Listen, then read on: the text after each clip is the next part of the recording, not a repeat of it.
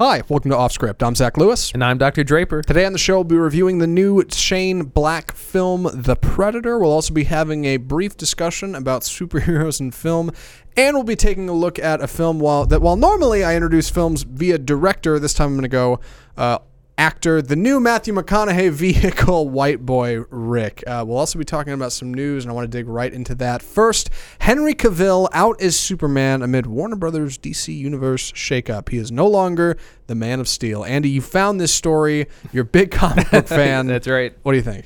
I was heartbroken. Ah. Um, so, I mean, Man of Steel and Henry Cavill are what started off and kicked off the DC universe, which has not been very good. But I, I'm a big fan of Man of Steel. It's it's a very pro- the first two thirds of that movie are going somewhere, um, and I feel like he had the look and the physique to to really play the character. Um, so yeah, I'm disappointed that uh, he won't be in the role anymore. Right. It's weird. Uh, apparently, what had happened was Warner Brothers was trying to work out a deal with his uh, representation, I guess, his, his agency, uh, to get a Superman cameo in the new Shazam film starring Zachary Levi coming out uh, April. 5th, I think. Yeah. Uh, but that didn't work out, and apparently things broke down around then. Supposedly, this has something to do with Warner Brothers uh, creating a Supergirl movie, which is an origin story for the teen superhero heroine.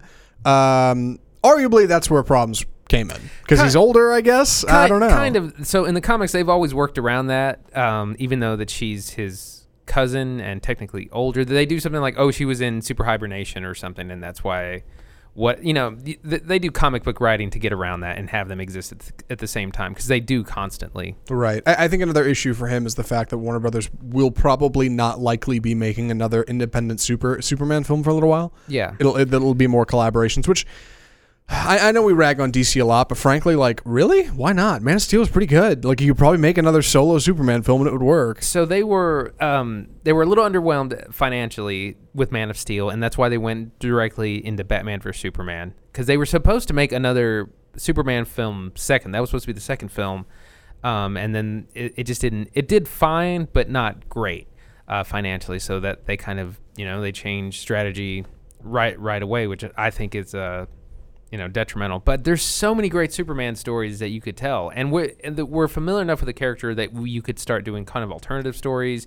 You could do Kingdom Come, you could do Red Sun, you could do yeah, just some of these kind of more interesting stories. Yeah, and it's tough. I, like they, they said in here that that uh, Superman is like James Bond. Like every few years you got to recast him. No, that's PR spin, man. like Yeah, I. I, I don't think that's true. Yeah, like I, I think people do not like warming up to a new Superman. He's already hard enough to sell on the silver screen. Having to start back over from scratch is a setback. Don't act like it's a step forward. It's not. Yeah, and he hasn't done enough. If he had done like his own solid trilogy, mm-hmm. sure, or if he'd done four or five films, sure, but he was kind of in like one and a half movies. Oh, technically three, but yeah, arguably, arguably one and a half. I see what you did there. We'll Very get- little screen time. We'll get more into superheroes and casting because we also want to talk about Ben Affleck and him stepping out of Batman. We'll get into that after our Predator review, so stay tuned for that. We're going to have a deeper conversation. Next up on the news docket, Joaquin Phoenix's first look photo of the Joker in the new Todd Phillips film. Uh, he Todd Phillips posted this to Instagram with the caption Arthur, and, that's about it. And it's kind of a kind of a one-off profile shot of Mr. Phoenix looking a little grizzled. Uh, you should definitely go looking for that if you haven't seen it. Andy, immediate thoughts. Um, well, he looks a little on the older side, Mm-hmm. and there were a lot of comments that he looks a, a lot like Anton Chigurh from No Country for Old Men, which we ironically talked about last week. Funny story. Um, so this is supposed to be an origin story, which is kind of a, a strange issue with the Joker, anyways. And it's it's interesting that he's they've got they're they're going with an older kind of version of of him, I guess. Yeah. Uh, it's weird. I remember people, you know, reading the Reddit, Reddit comments and people saying, "Well, he looks too old and he's gonna have to get, you know, plastic surgery or something." I'm like, well, that can all be worked out with the Joker. That's all possible, right? The jo- the Joker kind of has a stereotypical look, and, and that can be managed. I also know that they're trying to go for a different direction, right? They don't want this to be Leto's Joker. They want this to be kind of its own thing, I guess, its own little, its own little story, right? So, for what it's worth, I guess his age is kind of. It's not that important, I guess. Yeah, and it you know it's a smaller mid-budget movie, so they're it's almost more like a not an indie, but it's gonna be more of a character approach. And I think it's important for our listeners to also remember that the Joker technically has no backstory Right. because he doesn't even know his own like because he's so insane. He just kind of makes up. Uh, his past as he goes along. There's a great line in The Killing Joke where he says, "If I'm going to have a past, I prefer that it be multiple choice." Multiple choice, yes. So it's weird. Uh, I, I think everybody's. I think it's important to look at the buzz around this. Pe- people want to know what this is about. Like people are interested, and Oh, that's, that's worth knowing. That like somebody somewhere is going, wait, a Joker movie. I might pay to go see that, and I think Warner Brothers is aware of that. Um, I I think the mystique around it is cool, but like, I guess the question is: Is it always will will Joker always be cool? Or is it something about Joaquin Phoenix and, and Todd Phillips, director of The Hangover, coming together on a project called Joker that makes people like interested? Is it the character or is the setting around it? I think it's the character and the and the fact that it is kind of a more serious uh, approach, a more character driven approach, and less of a huge blockbuster, three hundred million dollar project. hmm I agree. I, I I think it's the character. There's something about the Joker that's always always fascinating to us. Maybe it's that. Maybe it's that uh, he he doesn't have a past. Maybe it's that he is arguably the greatest comic book villain of all time. Uh, maybe it's, maybe it's Heath Ledger spinning it in a way, and Jack Nicholson's weird approach. Like there's something about him that we all like, and the idea of acclaimed uh, award Academy Award winner Joaquin Phoenix. Does he win Academy I'm Award? not- uh, I can't remember. Off the top of my head, I don't think so, which is surprising. Anyway, uh, uh, Joaquin Phoenix and Todd Phillips, director of The Hangover, coming together to make a Joker movie. Like it's interesting, uh, and it just makes the character that much more engaging. So either way, um, we'll Yeah, keep track I of it, I guess. Yeah, I think the one thing uh, is that you have to kind of pick a direction and go. Mm. Like the Jack Nich- Nicholson Joker is a gangster. Um, Heath Ledger's Joker was just kind of a anarchist, chaotic. Sure. So you have to pick a direction and try to do kind of a different new version, and I think that's the real challenge. As somebody who didn't see Suicide Squad, what was Jared Leto's Joker? Um, man, he was. I feel bad for Jared Leto because I feel he, he's he's just kind of he was okay, but he was just kind of a mix between Jim Carrey and Heath Ledger's Joker. Yeah. Oh, that's Um, painful. And but- Jim Carrey is Riddler, but yeah. Yeah, but he he was real uh, upset with you know how that. Yeah, he did not like the way that went. Yeah, he, he was not a fan of that. We'll see if he gets to play the character again. Last story AMC settles lawsuit over alleged conspiracy with major studios. For anybody who didn't keep up with our show from just a few weeks ago, I feel Yeah. like we talked about this.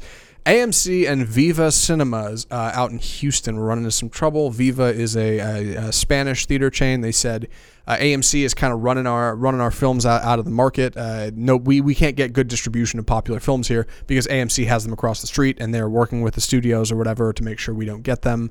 Some kind of conspiracy uh, theory. Uh, AMC, of course, denied it. They've gone to trial, or they were going to trial, I should say, and and then right before the trial started, which was supposed to be Today, today, yeah. Monday, when we were recording this podcast, uh, they they they paid up and said, you know, we're going to sell this out of court. That's it. Yeah. And so the lawyers worked out their deal. We have no idea how much money was settled. Uh, we have no idea how everybody feels about it. The official quote is. Uh, the parties have reached a mutually agreeable resolution and have no further comment. Andy, what are our further comments? Um, well, you know, AMC gets another one in the bag because they ran off their competition, which is what they were accused of doing, and Mhm. then they just paid the hush money to not have to de- deal with the aftermath. Yeah, I'm, I'm not pleased with this, and I'll tell you why. One, because as an onlooker, I, I like to see somebody take a swing at the big dog. I like to see somebody say, "Hey, AMC, we don't like what you're doing." Like that, I'm I'm I'm cool with that. And two, because I, like I hate when this happens, man. Like, really, want the dirty details. Yeah, we never find out anything. Justice is never truly served. Like money gets paid out and that's it. Great, but what do we learn at the end of the day? This isn't any good. I know this isn't a political podcast, but come on, guys. Like we we want to know the score. Was AMC doing it? Did something really happen? Will this happen again? Now we'll never know. Well, one thing that's interesting is that th- this would have kind of set set the stage for a battle between uh, to challenge the 1948 case, uh, which was Universal versus the United States, where they ruled that a, th- a studio cannot own a theater chain because of like conflict of interest and Mhm. unfair, you know, trade practices, whatever, antitrust laws. So this was going to be the first time since ni- that 1948 case that they were going to kind of approach the subject again. So that was going to be a real interesting thing, but now they just settled, so it's not going to happen. Yeah, one or two things happened. I think either a Viva brought this case and didn't think they had enough uh, had enough against AMC and were just going for the buyout, which worked, and kudos Viva. Or b you did have enough to prove something, and AMC approached you with a big enough offer that to buy out, and you went with it. And either way, a little bit shame on you, Viva. what an opportunity! Like you, you got AMC in the headlines here, slinging mud, and and you back off, and like it must have been a sizable, sizable amount of money for them to back off because this would have been a PR nightmare for AMC. The longer this ran, the more it would seem like AMC is against foreign language films, films in a Yeah. different language. Like this would have looked bad for them. So I get them buying out. I get it. I get them coming to the table and saying, "Here's our money. We're done." But man, come on like this is what life's all about is watching people with more money than me fight over it. Like that's what i want that's what i want to see that's what this should have been. So bummer i guess. Any any any thoughts on that? Well, I mean, I, I have a number of lawyer friends, and they they say, you know, whatever settles the case, whatever it closes it, like that's the lawyer people that, that that's what they want. They want to resolve it as soon as possible and get everyone paid. yeah i think that's uh I think that's what happened here. Anyway, uh, we should move on to our first film of the evening Shane Black's Predator. Alien. All right, so first off, getting into this movie to talk about the plot because that's what we do. All right, I, I'm going to be a little, uh, I'm going to stumble through this a little bit, and I'll tell you why. And this is disappointing. I haven't told Andy this yet. I missed the first few minutes of this movie, and it's a bummer. I, I, I, bought tickets in advance. I thought, oh, I can make it out of this event. I can make it to this in time on time. It started raining real bad. I sat through two hours of the Predator, no lie, soaking wet, running from my car to the oh, theater, no. and it was freezing. And it didn't change the way I feel about the movie because I feel the same way whether or not I'm wet or dry. Uh, and we'll get to how I feel about it in a second. But the plot, yes, uh, when a young boy accidentally triggers the universe's most lethal hunters return to Earth, only a ragtag crew of ex-soldiers and a disgruntled science teacher can prevent the end of the human race. Got that right off IMDb. Thank you. uh, I got that off IMDb because, frankly, I, I missed the first few minutes, and I thought maybe there was something I, I, I should have caught in the setup there, but I, I think it mostly gets It's largely irrelevant. it's largely irrelevant. Uh, Andy, what did you think of Shane Black's The Predator? Okay, so as I've said before, it's important to go in with certain expectations when you go, it, no matter what you're seeing. That's part of enjoying cinema. Sure. Um, and something like this, I know it's. I'm expecting kind of a mindless action, shoot 'em up, alien, whatever. Are you a fan of the original Predator? Um, not really. Uh, Not, Okay, that's not- fine. not I, that I am, so this will be a good conversation. yeah, not not that I don't like it. I've just I've seen bits and pieces of it. I don't really remember it all too well. I've seen Yeah. bits and pieces of a number of the Alien films. Not a huge fan or anything. Um, it is really bad. It is so bad, It's- and on, it's on, on so many levels. Um, so first of all, the plot is all over the place, completely non-cohesive. Yep. You, you cannot. It's incredibly hard to follow. It's like they there's all these kind of setups where they just put characters in and they just move them Well- from A to B. It's not okay. It's not incredibly hard to follow. It's easy to follow if you don't think about it for longer than eight seconds. If you put any thought into what the characters are doing, it falls apart.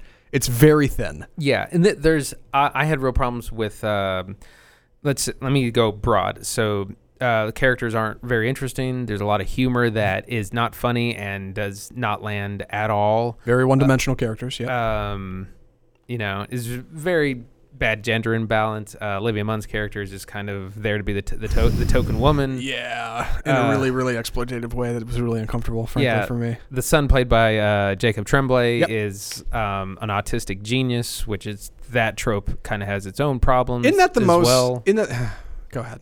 Yeah, it, it- I mean, it's just uh, it's poorly edited. Very It's- poor edited. It's uh, the action sequences are seem. It just seems really dated. It seems like we're past this kind of action. Right, and I think that's a good place to start. All right, I do. Uh, The approach of this film. I think Shane Black, who made Kiss Kiss Bang Bang and The Nice Guys, who, who is known for his very snappy, witty approach to filmmaking, which works because both of those movies are great. I, I think he was in the original Predator. It's worth Yeah. noting. He was one of the guys in that. He was the guy making the extra, horrible. yeah. yeah. He, he was one of the the Merc, Merc crews. Uh, he was kind of the nerdy guy wearing glasses, and he was making the horrible, uh, hor- horrible sexist jokes that fall flat in the first film. And how appropriate for this movie because I feel like he leaned all the way into that. When you talk about Predator, what it is, especially the first one, right? Predator is at its core a slasher film. It, it is like Michael Myers and Halloween. It is, it is it is like Freddy and Nightmare on Elm Street. It is a slasher flick. You have a bunch of mercenaries that go out to the woods that are doing their own mission, and then somewhere along the way, this weird monster shows up in the woods and starts ta- tearing them apart one by one. It's a monster movie. I mean, it's Yeah. what it is. And so you got a little bit of action and you got a little bit of horror, and that comes together, and you make Predator. Now you've got the the, the set dressing of uh, uh, the the woods, uh, the the jungle, I should say, and you've got glistening biceps from Arnold, and, and that's great. It was directed. The first one was directed by John McTiernan, director of Die Hard. It's good stuff. There's some good old fashioned action in there. And when you look at the reboot, uh, Predators, which starred Adrien Brody and Topher Grace, that came out in 2007, off the top of my head, uh, that was more horror. They were leaning into the darker side. That was a bunch of mercenaries that were on a predator planet, and it was like dark and like hard to see, and like there was a little bit more something to that. They were being Yeah. hunted by something and they couldn't find it, and like we all knew it was a predator, but like they built it up a little bit more. This movie turns that steering wheel completely in the opposite direction. It's all action, no horror. There, there is no build up to see the predator. You see him in like ten minutes, and he is he is completely on screen, basically in a white room. There, there it is. Like there's no. There's no substance no mystery, to it. no- Yeah, and I get it. Well, it's the Predator. It's the fifth one. I, I know. But, like, uh, you think of a movie like Aliens. Like, we all knew what the alien looked like. We all saw the first alien, but they build it up over time. You don't even see one for the first 20 minutes because you, like, you got to get to it. You got to you got to work your characters up. You got to introduce the world and kind of get us into it, especially when you're doing a reboot. You can't fall back on, well, we all know what it looked like from before. It doesn't work. And in the case of Shane Black's Predator, he was going 110%, I think, into this should feel like an 80s action film with like tone deaf jokes and stupid action that like most of the time just falls flat because it doesn't it doesn't reach a bar that we're used to from something like Michael Bay's Transformers. Uh, and, and we're gonna cut the horror out completely. It's just gonna be fun action the whole movie. And if, if you're going on a two hour flick, this is one hours and forty seven minutes. Like you can't keep that pace up. You just can't. It's an impossible no. bar to reach. So, what, what did you think about the the tone of the film? I guess. I mean, it was it was all over the place. Like I said, it was trying to be like an action comedy, um, and mo- the most of the jokes they're just not funny. You know, I, I could tell the screening I was in, uh, there were Predator fans because there were people laughing at jokes or in references that I didn't really understand. Yeah. But even those people were silent through most of the quote unquote jokes. Yeah. I mean, it, it's just uh, they miss. So uh, toward towards the beginning, uh, Boyd Hol- Holbrook, who is really good in Narcos, was where, where I first saw him, and uh, Logan. Um, you know, he gets on this bus with these other kind of uh, court-martialed. Uh, The the ragtag crew of ex soldiers referred to in the uh, summary. Yeah. Right. And uh, they all kind of have a different uh, mental health issue, which was another thing I think they were trying to like raise people. like, just because you're suicidal doesn't mean you can't be a great soul. I don't know. It was like a weird mixed message. I don't know. There's a lot of mixed messages in this movie. Uh, like I said, a lot of the jokes fall flat. I, I can't say I ever laughed once. Really. No, I take it back. I laughed once at the absurdity of a situation, and, and I want to say for Shane Black, being who he is, I think that was intentional. Uh, There's a there's a scene towards the end where, where two characters uh, die, and it's particular. You probably know what I'm talking about. It's particularly it's it, like it jumps the shark in a way that is kind of funny. So it's like, okay, to be fair, that's one good laugh out of this movie. But uh, yeah, every every joke is particularly tone deaf or or fairly offensive in a way that like I didn't it wasn't funny. I was just uncomfortable. Like, oh god, it reminded me of the Happy Time murders. Like just not Yeah. not funny, just just kind of uncomfortable and awkward.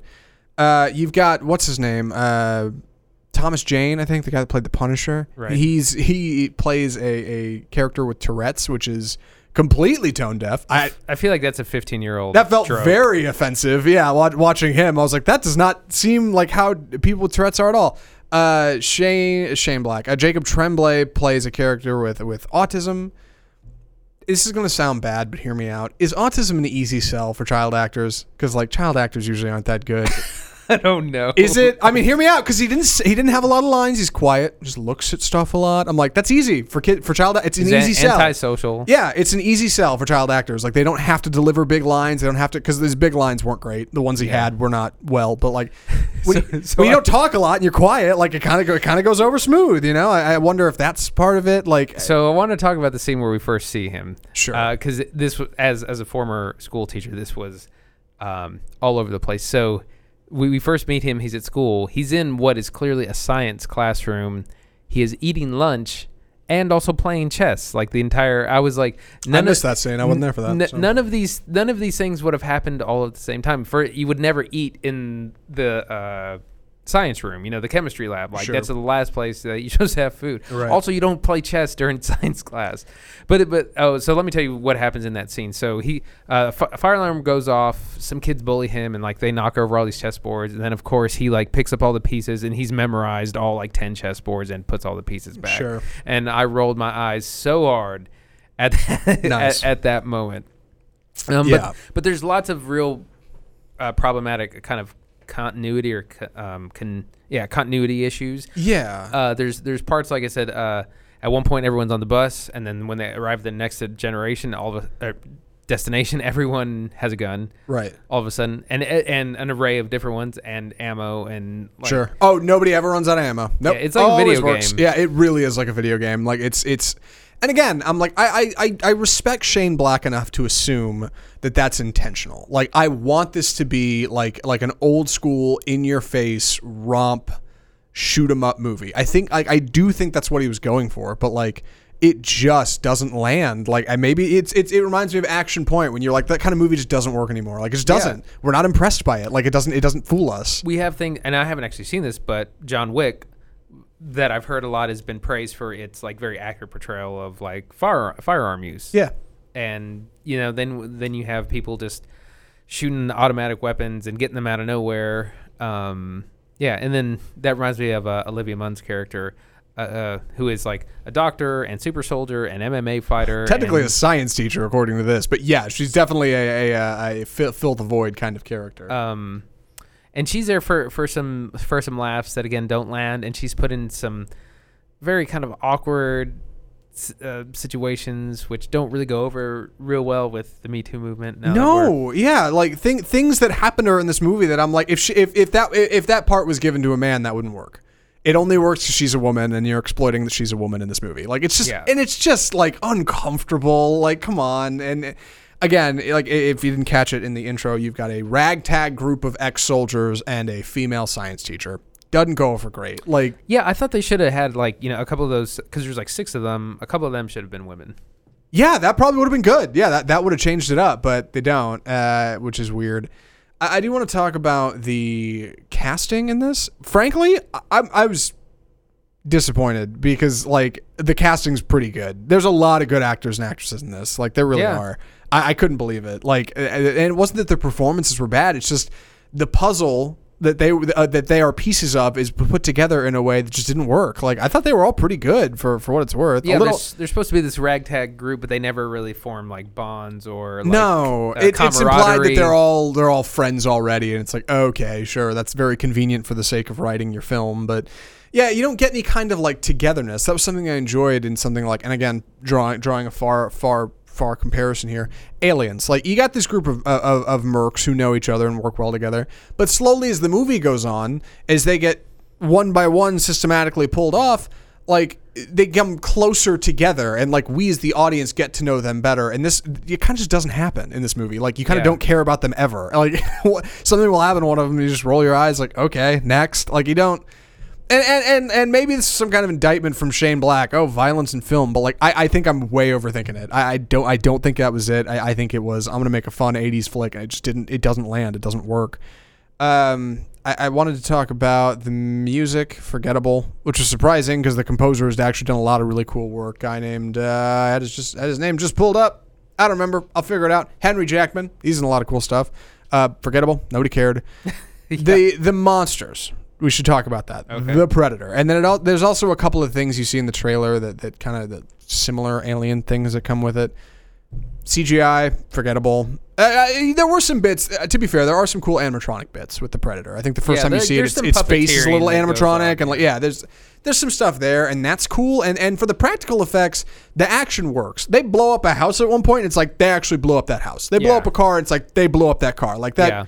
That stuff is cool. The the like core action works, but everything around it, it just sucked. Yeah, I mean, even uh, you know, we talked about Happy Time Murders, which was terrible, Terrible. but it was at least a cohesive film. Like it had a, a plot and characters, and it, it was a bad idea, poorly executed, but at least it made sense. Like- Right. Like, this is missing all that. Yeah, like the editing in Happy Time Murders kept it together. Whereas in this movie, the editing is, is bad and, and like it's all rushed. Uh, like I was telling Andy before we started the podcast, I don't think there's a shot in this film longer than five seconds ever. I, it is constantly cutting all the time, even when there's a lull in action, which is only briefly before we get to more action. It's got this setup kind of like Mad Max Fury Road, where it's like, oh, we're on the run and we got to deal with the predator. But like you never get that downtime. That's the that's the charm of something like again to draw a comparison to a film that is not in this series, Aliens. Like you get the downtime. You get time like you know there are aliens around, but you get time when they're all locked in and just hanging out and like Sigourney Weaver's trying to get the kid to go to sleep. Like and you, you get you get those moments when like things com- decompress a little bit and you can relax and that keeps the action exciting when it comes back. Like that's what keeps us going. Um, but if it's all action all the time, you get bored. Like even Mad Max Fury Road had had had lulls in action. Like you have to, you have to have a low to get a better high. And in this movie, it doesn't happen like ever. It's Yeah. it's all stupid action, 110 percent of the time. Yeah, it, it was like I said, it was um it was really bad on all on all fronts. Even even with a very low bar, it was still disappointed. The movie was written by Shane Black and his buddy Fred Dekker, who has also worked on RoboCop 3, Star Trek, Star Trek Enterprise, uh, which is you know kind of neat. But yeah, I don't know if Mr. Fred was responsible for a lot of this, or, or if it was Shane or what. I know you said there were a lot of like rewrites and yeah, I think they had to stuff. do some extensive reshoots, and I, I know that they reshot the end ending. So Hmm. well, that's I was I was like, well, it wouldn't have mattered. Like It- it, it's not any better. It w- I can't imagine anything would have made it any better it's just or odd. any Like I. Shane Black, just just to ra- rattle off some writing credits for Shane Black, Lethal Weapon one, two, and three, and four. That was all all him. Uh, he he wrote the la- last Action Hero. He wrote Long Kiss Goodnight, Kiss Kiss Bang Bang, Iron Man three, The Nice Guys. Uh, like I, I don't I don't get how somebody who's done all of this incredible work arrives at this movie. Like it just doesn't seem. Yeah, I, I mean, it's weird. So what what I've heard, uh, I heard a great great quote over the weekend that said he is the right director for the wrong film. Yeah, maybe you're right. It just I I don't know. Like I was I was baffled halfway through the movie. I started thinking to myself, maybe this is a different Shane Black. Maybe this can't be the guy that directed The Nice Guys. There's no way. Like these are two completely different leagues of films. The Nice Guys was a patient, subtle, smarmy, sarcastic, dry comedy. And this is is not that in any way. And I know movies don't have to be the same as their predecessor, but like he just he seemed to be a guy who who was a patient director and this movie does not have that. And i don't know if that was this was him flexing his action muscles. Like i want to see what i can do with an action movie. I'm gonna go nuts. Like maybe it was but it, it did not pay off. It No. didn't. And and i think that will be reflected uh, in the weeks to come following what i assume will be incredibly diminishing box office Yeah, sales. th- yeah, that's the other thing. So it made uh, about 55 million worldwide, um, but it was on a budget of 88 million, yeah and I was I th- I thought it was like a half to a third of that by how poor it was. Yeah, let me be clear. That money is not used that effectively. Like it really isn't. I, I think a lot of that went to waste. Uh, went to actors. I don't know. to CGI, it doesn't. know. It doesn't show in the film. It really doesn't. This does not seem like an eighty-eight million dollar film. It, it like I'd look at something like Transformers and assume like that had, you know, triple, quadruple the budget this has. Like they're blowing Yeah. up cities in that movie, and like in this, it's it's pretty much small town Predator. Like it wasn't. I don't know. It just wasn't that awesome. A lot of stuff was shot on set. A lot of stuff shot inside. Like just did not quite scratch that itch. So, a- anything else we should talk about before we move on from this abomination of a film? Um, nope. Andy, what would you recommend? Predator. Sorry, would Uh. you recommend The Predator? Um, pre- no. um, I, No. now, I, now I can't speak for fans of the series, you know, because I the- can. okay, Go ahead. That's enough. Well, because I was gonna say, like, I I have a soft spot in my heart for things like Hellraiser, which is not a good series at all, but I just enjoy it. And The first so- one's okay. so the I first one's can't- pretty good. Come on, so I'll I- give you the first one.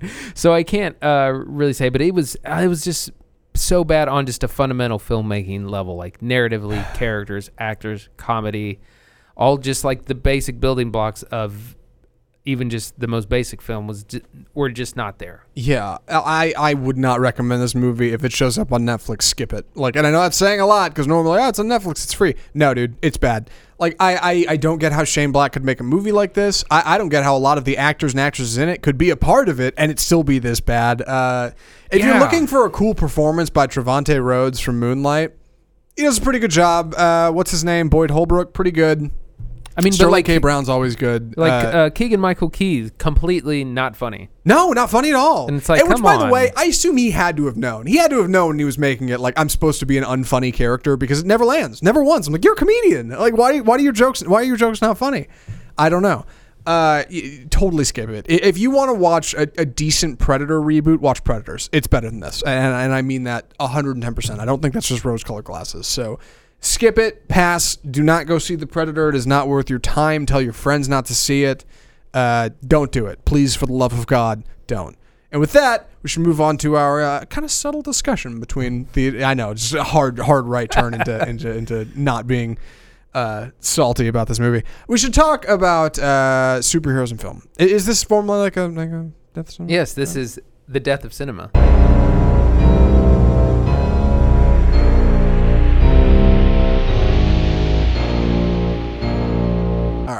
It is. That's the music. Anyway, uh, you, please kick us off. You, you, you Okay, kinda- so we wanted to talk a little bit about superhero roles. So in recent months, uh, Ben Affleck has backed out of the Batman role, and Henry Cavill has now backed out of the Superman role. The two titular characters, the pillars of the DC EU, Yeah. um, to be replaced. Uh, so we want to talk a little bit about that and what maybe some of our picks are uh, for for, for those roles and Sure. and just some other things. So one of the things that that I think um, no matter with Batman or Superman is you have to decide just kind of what version or what era of those heroes you're gonna be. And this is one of the big problems that I think DC has done is that they they did a Superman origin movie and Henry Cavill is you know stepping into the the red boots and the cape. But then when we got to Batman, we got old, grizzle, hard drinking uh, Batman, which is not how he really is in the comics, um, other than his kind of Elseworld versions, like in uh, Dark Knight Returns. Mm-hmm. Um, so you you had two kind of clashing eras of of superhero. Um, so I think that's the first place to start. Is no matter where you decide that, ha- that or that part has to be clear before you decide on like who who's going to play him. It's like, are you doing very young Superman? Are you doing oh like I, yeah I mentioned before, Kingdom Come would be older version of Superman, and it's uh, particularly with Batman, you can do lots of different things, start in different places. Right. So let's talk about. I, I think it's important to talk about how other other comic book heroes have been approached. All right. That's that's a good way to go here. All right. We've had kind of a wacky approach to Batman. All right, because you had the Tim Burton Batman, and you had the the very typical billionaire uh, philanthropist, uh, playboy, um, Michael Keaton kind of Batman, and he was similar across George Clooney and Val Kilmer. It's pretty much the same Batman, even though it's a different actor back then. Uh, very much billionaire playboy. That was Yeah. kind of yeah, that was kind of the angle. You got Christian Bale's Batman, a lot more like billionaire philanthropist, a little less playboy, a little less. I mean, you get some Yeah. women in there, but much more like, hey, I, you know, and he- and you get a lot more of a following from him coming up from his parents. Like you get a lot more of his upbringing, you get a lot more of who he, who he is and Batman Begins and kind of his training. So that one made a little bit more sense, but still a younger, reasonable Batman. Then you've got a hard turn into Batfleck, which is old, grizzled Batman. Yeah, Didn't necessarily go over great. All right. Yeah, and and I thought he I thought he was good in that role, but I didn't. I don't feel like the role was kind of appropriate for the series. Yeah, I, I agree, and, and I, I'd like to kind of counter that with the Marvel Spider-Man and his Okay. kind of because there's been three Spider-Mans from now, right? Yes. All right, we've had Tobey Maguire Spider-Man, who is very much like boy next door, kind of like really leaned into the Peter Parker and less the Spider-Man. Yeah, Then you had Andrew Garfield. I would argue lean more into Spider-Man, less Peter Parker, because he's very much like actiony, you know, cool Spider-Man.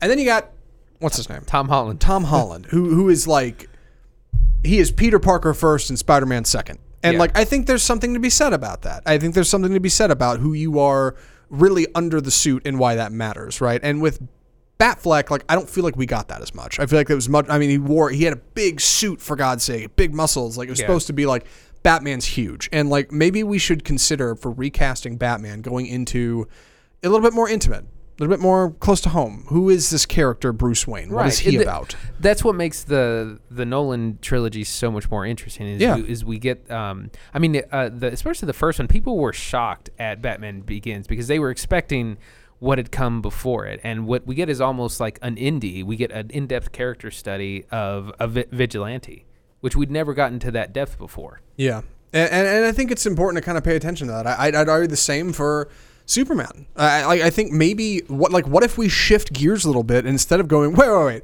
how does nobody know that Clark Kent is Superman? All he's doing is wearing glasses. What if you cast a good Clark Kent? What if you start there?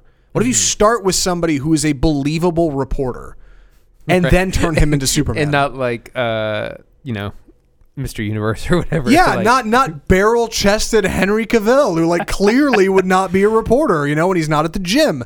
Like, what if what if we went that way? And I know DC isn't really there now, but I think they could be. I look at Wonder Woman, all right, Gal Gadot, who's sticking with the series for Wonder Woman 1984. You've got uh, Jason Momoa, who's not necessarily a great example, but he's, I mean, he's a little bit more. Uh, what's the term I'm looking for? I don't want to say real, but he seems, you know, I. modern, down to earth. There you go. Sure. Yes.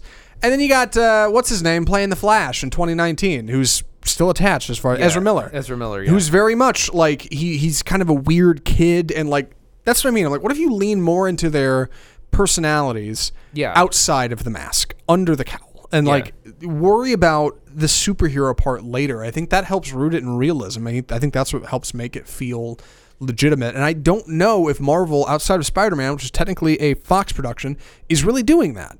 So maybe that's an angle. Like maybe Yeah. that's something you could do. Well, Marvel at least has stuck uh, closer to the source material, and I think that's one of the problems with DC is they keep trying to guess what audiences want. And the biggest example is Lex Luthor. Like they tried to turn. Oh, yeah. um, Jesse Eisenberg. Jesse Eisenberg. It, they basically turned him into his character in The Social Network, Mark Zuckerberg. Mm-hmm. So they tried to, you know, what would a millennial billionaire be like? Right. And, and instead of like Lex Luthor, who in the comics is like a powerful, no nonsense, ruthless businessman. Right. And it's like that's what that's who I wanted to see. That's who I always envision as Lex Luthor, and that's not who. I mean, they just conjured this version out of nowhere. Yeah, I think it's worth looking, especially when you're talking about Mr. Luthor or even Superman, looking at a series like CW Smallville that ran for 10 seasons. And like the reason that worked is because at the beginning of that show, Lex Luthor is just a kid who doesn't get attention from his dad who runs a corporation and just wants to be, you know, he wants his dad to know who he is. That was it. That was his problem. Superman is a, a, a farm, a, a farm loving high school kid who doesn't know anything, you know, who's, who's, who's, who's trying to figure out how he's going to pass his next science test. Like, there's something there in like starting with the origin, and and in these movies, and I didn't see Man of Steel, so maybe this is a bad example. I feel like you already, I mean, you're casting these people to look like Batman and Superman, and like maybe you should consider how they'll look when they're not Batman and Superman, because so much of the character is that. Right. And, yeah, I mean, and- even Christian Bale is. I mean, he's a big guy. He's over six foot, you know, and he he got he had just gone from the machinist where he weighed 127 pounds to like 190 200 for batman begins you know Mhm. like he had to put on a bunch of weight but he still looked like a normal person like ben affleck looks like he's roided up like Yeah. when he's like hauling tires in- Right, in, like- the workout scene Christian Bale has these great moments when he's playing Bruce Wayne, where you, you know he'll he'll he'll throw a look to somebody like Aaron Eckhart or, or or Michael Caine, of course. When he's just got he's got this look on his face like he gets it, you know, like the the the whole the whole billionaire philanthropist playboy. That's a facade to Bruce Wayne. That that shouldn't be any real part of his identity. That is that is fake. That is just as fake as like the mask he wears as Batman. Like and and and I, I never got that from Ben Affleck. And, and and Christian Bale had those moments though, where he'd have like this knowing look, you know, on his face. Like I get it, you know, or I, I don't know. And and it's difficult to explain, but like Christian Bale managed to get that a little bit. Ben Affleck, I never felt it. And and I hope whoever they cast next can do that a little bit. At least that's what I'm going for anyway. Maybe maybe the folks at DC are looking to do something totally different, uh, but it hasn't worked out great for them so far. So that's that. Uh, so let's talk about that a little bit. There ha- have been some rumors. One name has kind of popped up to replace uh, Henry Cavill. And who's that? That is uh, Michael B. Jordan, Michael B. Jordan. Killmonger himself from uh, interesting choice from Black Panther, and it's interesting, and we all know why. I think uh, M- Michael B. Jordan is, of course, a black actor. And Yes. Superman is traditionally a white hero. Andy, It's a hot take. What do you think? um, I think that that would be really cool. I think that would be one of the things that just kind of makes the character more relatable to, and something. I mean, we, we talk about needing new things in DC or maybe new approaches, and this would definitely be uh, a new approach. Yeah, hot sports opinion. Do it totally. Like I, th- I think there's so much value in Superman being a character who feels like he's not a part of something. Like he's like he's on his own and he's independent and he's not really a part of this culture and he looks at the world from afar, from way up high in the you know when he's flying in the sky or whatever and, and he's got to he's got to look at all these people running around on the earth and figure out like what am I what am I doing here? What is this all about? And like I think there might be something in casting a black actor in that role. I really do, and I think Michael B. Jordan could do it, despite his performance in uh, Fahrenheit 451. yeah. Uh, I I really do think there's something there, and I, I- like would it would it turn some heads? Absolutely, and maybe that's the shot of adrenaline DC needs right now. Yeah, and uh, you know he's he's also he's getting ready. I, I guess Creed two comes out in a couple months, and you know so he definitely has the physique for the role. When I th- try to think of other young actors to be, I mean I can't. I just no one really comes to mind because I think of like Ansel er- Elgor or uh, Sure. Aaron Al- Aldenreich or you know the kind of these, and they're all. Uh, Well, I got I got a little hot list pulled up. If All right. through it real Yeah, quick, sure, right? definitely. Uh, our man Henry Golding from Crazy Rich Asians. I could see that. How Maybe. tall is he? Does that make a difference? It does. He's gotta be Tom over Cruise six- is like five foot He's- flat. he's got to be over. He's got to be over six foot. I, d- I don't have his height record. He's got to be over six foot. I don't have him. He's half Malaysian, half British. He's got he's got confidence, and he just seems he seems down to earth. He seems like somebody you'd get along with. I, I could see that working. The next hot one, John Krasinski, my man Jack Reacher. Uh, I hate to say he's a little rote, but like I feel like John Krasinski's Superman would be like, really? Okay, I guess. Like I, I don't know. I feel like there would be so many great like office jokes He's- about it if he were. Definitely. He's That- he's he's emotional. He's got that. He's got that emotional Superman like thing down pat. I think you could really tell a cool story with him. And I think he'd play pretty good Clark Kent. I could see him riding his, riding his bike to the Daily Bugle or whatever to write a hot story about Superman. Like I, I could see that. But I, I do wonder how he'd look in the suit. Uh, one that I've seen on both lists for uh, Superman and Batman, Armie Hammer. A I- contender. I could, you know, I Either I- way, yeah. yeah. Yeah, I could see that both. I, I think more. I would like to see him uh, be Batman. I think that. I think that would he be the role. he for, supposedly he was supposed to be Batman before the DC extended universe started back when George Miller was working on the Justice League. Supposedly Armie Hammer was his pick for Batman. So at one point or another he was in the running and he may be again, but we'll have to see. Uh, another hot Superman take, John Boyega. Yeah. Mm, yeah, maybe.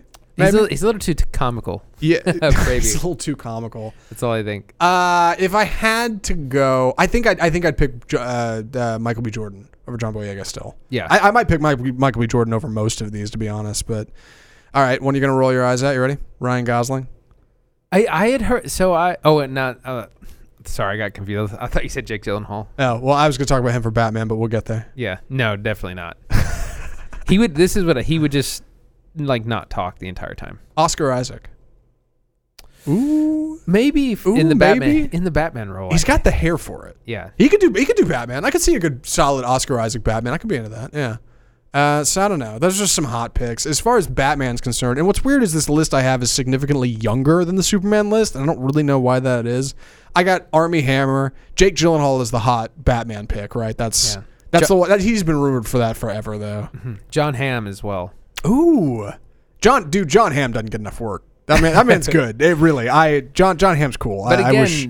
uh, you would he would probably be a little bit on the older side. Hmm. Yeah, I, I've also got people in here like uh, not John Hamm. Uh, this is Mandy Patinkin. Was that a joke? Uh, Ansel Elgort. I'm like, as He's gonna have to hit the gym. as yeah as Batman. Like it's a pretty young Batman. But I mean, if you if you cast a young if you cast a young Superman, maybe you could do that something with, something with that. But you've already you already did Justice League with three with three heroes who, as far as we know, are sticking around. You already have Wonder Woman, you already have uh, Aquaman, and you already have the Flash. Like you got to go with somebody relatively older now, Yeah. right? You're kind of tied to that unless unless you hard reboot after them, and I don't, I don't think that's an option. But What I don't know. Adam Driver. I was gonna, I was about to say Adam Driver. In fact, speak of the devil, his ears were burning. His huge ears. Uh, maybe. as Batman. I, I don't think You think he'd be a Superman. Batman? maybe. I get that quiet out of Superman, but Superman's got a clean cut. And again, Adam Adam Driver, huge ears. Like if you haven't seen behind that that that hair that hides it, huge ears. And I don't know how that would fly, but uh, as Batman, maybe, maybe he's a little. I don't know. I'm a little biased by the fact that he's not Darth Vader to say, oh, he could he could be the the, the cowl. Yeah, sure. Um, poser Darth Vader could be could be a real Batman. I don't know. But either way, I, it's it's a conversation worth having. I think. I don't know who they're going to pick. Those are just some hot choices based off the internet. Uh, you got anybody else while I'm thinking about it? Uh, not really, but the last thing I was going to say is that it does gear up to maybe reboot the universe. See, I don't see there being anything wrong with that for a couple of reasons. One, they rebooted Spider-Man three times and it flew, and three, this is DC. You guys are a comic book company. You know how to reboot. At least I would think you'd know Yeah. how to take a fresh swing at it. So, like, what could it hurt at this point? You know, if they came out with another Justice League movie in five years with a different cast, we'd probably all go see it. So, Yeah. for what it's worth, like, I, I, I hate to say there's no harm in that, but there may be no harm in that. They have promised uh, several movies though for down the line. Like there's they're still I think they're filming the Flash, so they you have to get Sp- at supposed to start filming in 2019. For the yeah Flash, supposed to get at least through that. So you might have to replace the actors, but you still got to stay along this timeline. Yeah. Either way, like I, whatever they do, I'm excited to see what happens. I am. Any uh, like almost anything DC does, I'm in, I'm into. Except for the Aquaman movie, it's gonna be terrible. But like anything, yeah, anything that takes that kind of fresh swing at it. Wonder Woman 1984, I'm interested. The Flash movie, I'm definitely interested. Whatever, whatever Yeah. he's doing, I, I'm into. So.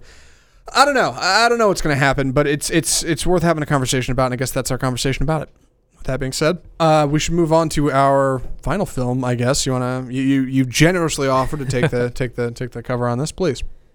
White Boy Rick.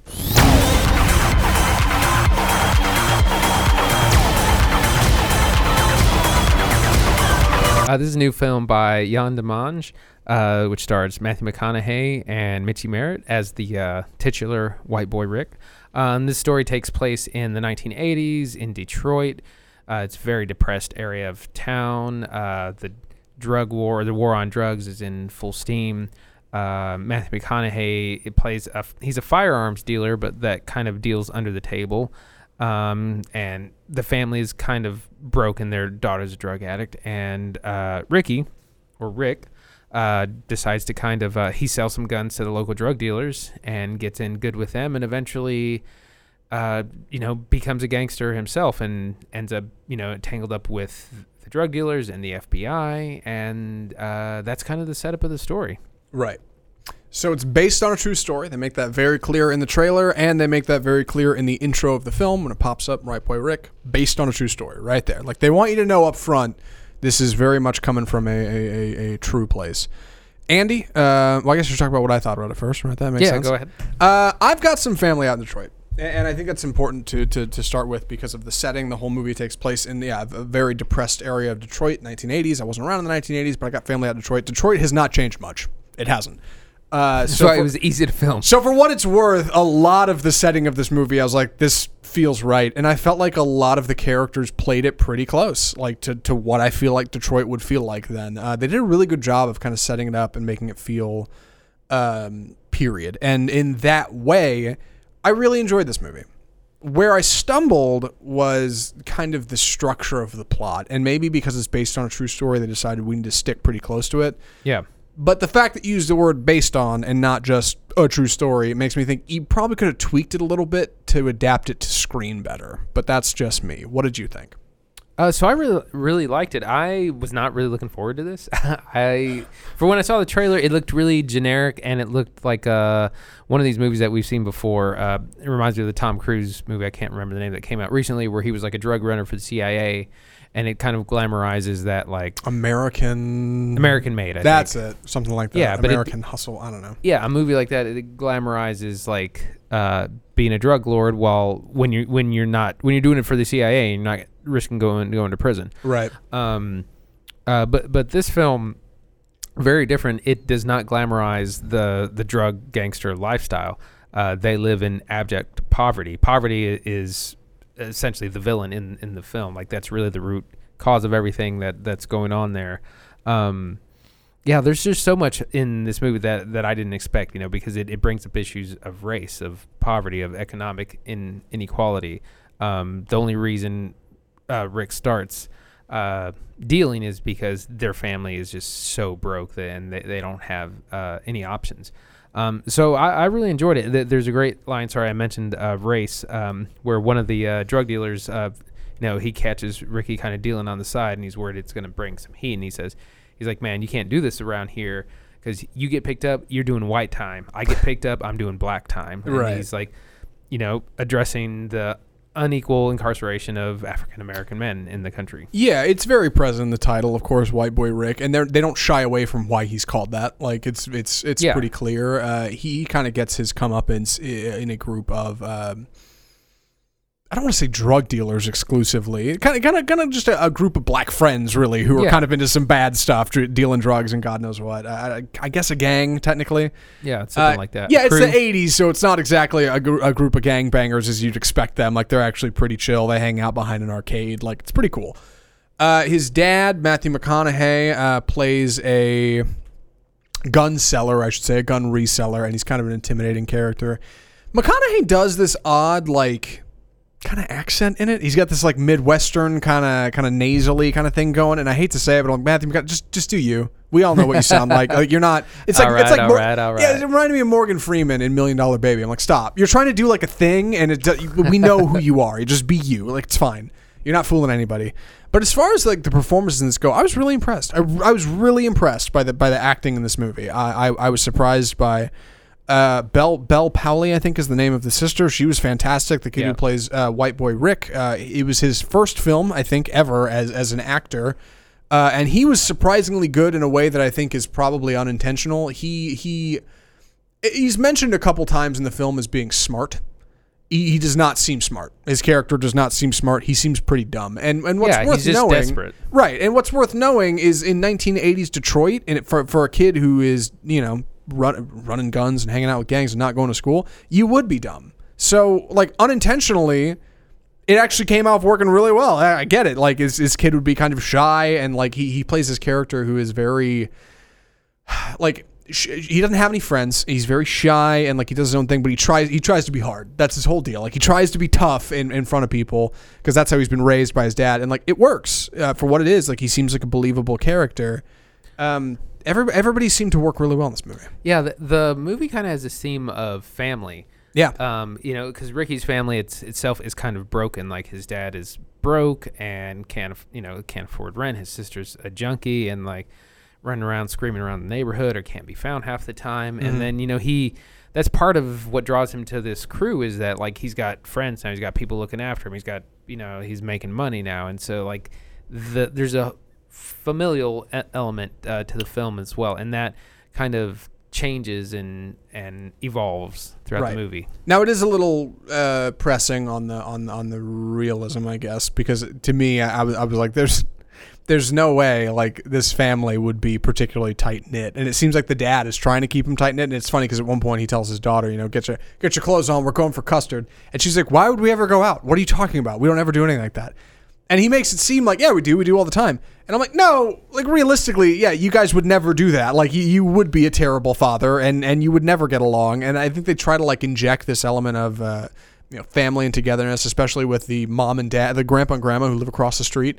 Like we're supposed to be like, oh, they're a family and they, they make it through. And I'm like, no, man, like I love them to death. I got family in Detroit. It's not how it works. like that's not that's uh, they're great, but I mean all the other families. Like that's like, that's just how that's just how they roll, man. Like it, it- people live out on the street. So like that that was a little strange. I felt like that was a little bit more like adapted from an an actual story, uh, just to kind of Right. give it a little bit more heart. And I feel like if you're going to adapt it, that, that may not have been the best place to spend those resources. Uh, We should talk about the plot. Uh, I felt like at one point this movie is a five act play or five act film because it didn't feel like three acts. Because about halfway through the movie, I thought, okay, things are wrapping up. We're good. That's and it's like, end. nope, that's half of the film. There's a lot more to go. And, and I was not ready for that. And it really, really sullied the second half of my experience because I was just like, when is this? Like checking my watch, like when is this going to be done? Like you did it. You, you told a pretty cohesive story in the first half of this film, and the second half just kind of makes it feel like it drags. And I think there could have been a way they could have put that together a little bit tighter. What did you think? Uh, it didn't really bother me uh, as much, but I, I think you are right. Like the climax kind of comes in the center, and then it In a it weird way, kind of- yeah. yeah, tr- uh, trails off. Um, like I, I said, uh, the thing that impressed me the most is that it's not glorifying this lifestyle. Like I, I kind of thought we were gonna go. It was gonna be like you know Detroit Scarface, Mhm. uh, something like that. And it's like, no, he doesn't become a, a kingpin. No, he doesn't have like all the money in, in the world. And like, it's actually quite a tragic story in in the end. Right. Uh, not not to get too far in the weeds on on the ending of the film, but yeah, like the trailer made it. I mean, literally, they throw the word kingpin on the trailer at one point. And it's like, no, Yeah. he's not. He's not that way. And if he is, they did a terrible job of showing it in the film, which isn't for lack of trying. It's a particularly low budget film. It had to have been. Like there- Yeah. there was not a lot of budget here. They used it pretty well, to be fair. There's some stuff that's you can tell. Like at one point, it's snowing. It's like that's CGI snow. That's not legit. But like for what it's worth, they shot a lot of this on location. Like they shot with a lot of natural light, and like it works pretty well. Like it's pretty believable as a setting. The problem is, yeah, you get to the end of the movie and, and things start to feel unsatisfying. Like by the time you hit the end of, I want to say it's two hours. Like Yeah. this is a little long. It didn't need to go that far. Like they probably could have tightened it up a bit, and I think it would have worked just as well, even if it wasn't as true to life. Um, gosh, oh, uh, the music. I did want to talk about that. The music was done by a guy named Max Richter. He did the soundtrack for Shutter Island and uh, HBO's The Leftovers, amongst other things. I really dug it, man. Oh yeah. Yeah. I really dug the soundtrack to this movie. there's this great juxtaposition because it, it kind of as it goes through the years like 1984 86 88 um, you know he hangs out at this skating rink and everything kind of updates like the style everyone's clothes updates but also the music like the the hip hop is like precise to the year Yeah. um like i and i could really hear it especially if you're a, like a hip hop head you'll and definitely they're, yeah, they're good the picks difference. too. They're they're good good tracks, and and not only like yeah, the choice of, of, of music selection, but also just like the sound of the film. It's often using like a really really loud pressing beat, almost electronic, uh, which didn't fit in the world of the film, but like just kind of had a cool to- tone and sound to it, and helped give it an identity, and like it felt different than other Yeah. movies. I feel like the. I I got out of this movie and wanted to go find the soundtrack on Spotify to listen to it because I, I really dug it. So for what it's worth, uh, Max Richter did a great job on the soundtrack. Any other thoughts? Uh, well, I I like that it referenced a lot of issues in the '80s that are still issues today, but particularly things like uh, the war on drugs, you know, Race was yeah. a thing, yeah, big time. they they mention like they refer to Nancy Reagan, and there's um, you know, at one point like he gets involved with ha- being an FBI informant, and they kind of ma- make him start. They're saying, well, you know, it's gonna be suspicious if you're buying drugs without selling drugs. So here, and that that plays into this uh, not conspiracy, but uh, kind of a strongly held belief that the CIA introduced crack to poor neighborhoods Right. in the 80s. Man, yeah, let me tell you, uh, this movie does not make me want to go be any kind of informant for the FBI or anything. Oh no. It does not glamorize that in any way. It's kind of the opposite. It, it does not make it seem good. And you're right. Like, it does seem like there's, especially by the end of the film, uh, there, there's definitely like an overarching. It's like it's like there's an invisible hand over the whole thing, which would be, I assume, law enforcement and where that's coming from. Yeah. And it's just kind of like, oh, you're, it turns out you're you're just kind of a small part of a bigger tale here. Um, which you know, go see Yeah, the film, see yeah, for it is yourself a- what exactly that means. But it is a commentary on the penal system and law enforcement and how it, it exploits uh, marginalized par- populations. Yeah, it, it really is. Um, you, you do get a satisfying, not to get too spoiler with the ending, you, you get a pretty satisfying uh, conclusion. Um, you get a little bit of details on, because, like I said, they, they very much own the based on true story thing. That you get a little bit of details on the true story. If you plan on seeing this movie, if you've gotten through this review and thought to yourself, you know, I'm still kind of interested in seeing that, don't Google it. Just go see it fresh. I think the less you know Yeah, about it, the better. Yeah. Um, but a really, a really satis for me anyway, a really, a really cool, satisfying um, way to end the film in a way that I haven't seen done with these kind of movies yet. They're like, oh, true story, and here's a little bit about the actual people. Like they, they did something unique, and I don't want to give it away, um, but it's in the last minute or two of the film, and like I really, really cool technique. I, I hope more more films do it, and I don't. Maybe we'll talk about that later on a spoiler cast or something. But Okay. yeah, I'll, I'll tell you about it after the show in case you're curious. It's fine. Yeah, if you want to know, just shoot me a message or something. But uh, any other thoughts? We'll move on to recommendations. I think I'm ready. Andy, would you recommend White Boy Rick? Yes, absolutely. Like I said, um, great performances, really surprising direction, and uh, it's really thought provoking and really pre- kind of presents a lot of issues outside of just the story being told. Yeah, I, I was I was I was really pleased with it as well. Just real quick, because I didn't mention the director. Yann Demange, he's a, he's a French director, also known for 71, Top Boy, and Dead Set. And if you don't know what any of those are, I don't either. So we're, we're in the same boat. Uh, yeah, actually, actually enjoyed it a lot, especially compared to uh, Predator. It's not perfect, and it, it's it's a little long. It could have been a little tighter, um, but it, it's There's got a lot of potential. yeah, it's got a cool soundtrack. It's got some really good acting. Like I'm, I was really surprised by the actors, and it's um, I don't know. Yeah, it's just kind of it's it's a neat little story. Uh, it's worth it's worth a watch. I think. I don't know if it's hey go you know go out on a Friday and pay full price for a ticket or something, but like if it shows up on HBO or Netflix, it's worth your time. It's it's worth a watch. I'd say so. Yeah, don't be afraid to to, to uh, check it out. And with that being said, I think that about wraps our show. Uh, for next week, we're kind of in a weird spot, I'm going to be honest, because on the one hand, we've got The Sisters Brothers, which we don't know if it's actually coming out or not. No. Yeah, like we I- want to see it. It's on it's on every release list that we've seen so far, but like we've had movies on this show that we said, "Oh, we're going to see this," and it didn't come out in in in our town for a while. So we're going to try to go see that. If we can't see Sisters Brothers, we're going to check out this movie called Assassination Nation. I'm going to be honest, I saw the trailer once and completely forgot it, and just like Little Stranger, that might be the best way to go see it I think so. maybe just don't you know just just don't see that uh, and and we'll see what we can do uh, there as far as films that are streaming we're probably going to watch the witch i think is the movie to see I, I know october's coming up and we're going to get into horror films because it is the season of the witch and i love horror films in october and we will get there just a preview for anybody who likes them but for now we're going to check out the witch and see what that's about and squeeze in a horror film before then uh, if you'd like to be involved with the show, if you want to text us, if you want to tell us what you thought, if you liked the show, if you didn't like it, email us at mail at offscriptfilmreview.com. Check out our website, offscriptfilmreview.com. Check us out on Twitter at offscript. Offscript Review, I think is the name of the Twitter account. Check us out on Facebook and We should Offscript write this Film. down. I know we really should. You think after this, you think after 33 episodes we'd have it worked out, but we don't. Uh, check us out, I guess, and get involved with the show. Um, thanks for listening, and from all of us here at the Home of Bold Cinema, I'm Zach Lewis. And I'm Dr. Draper. Thanks for listening.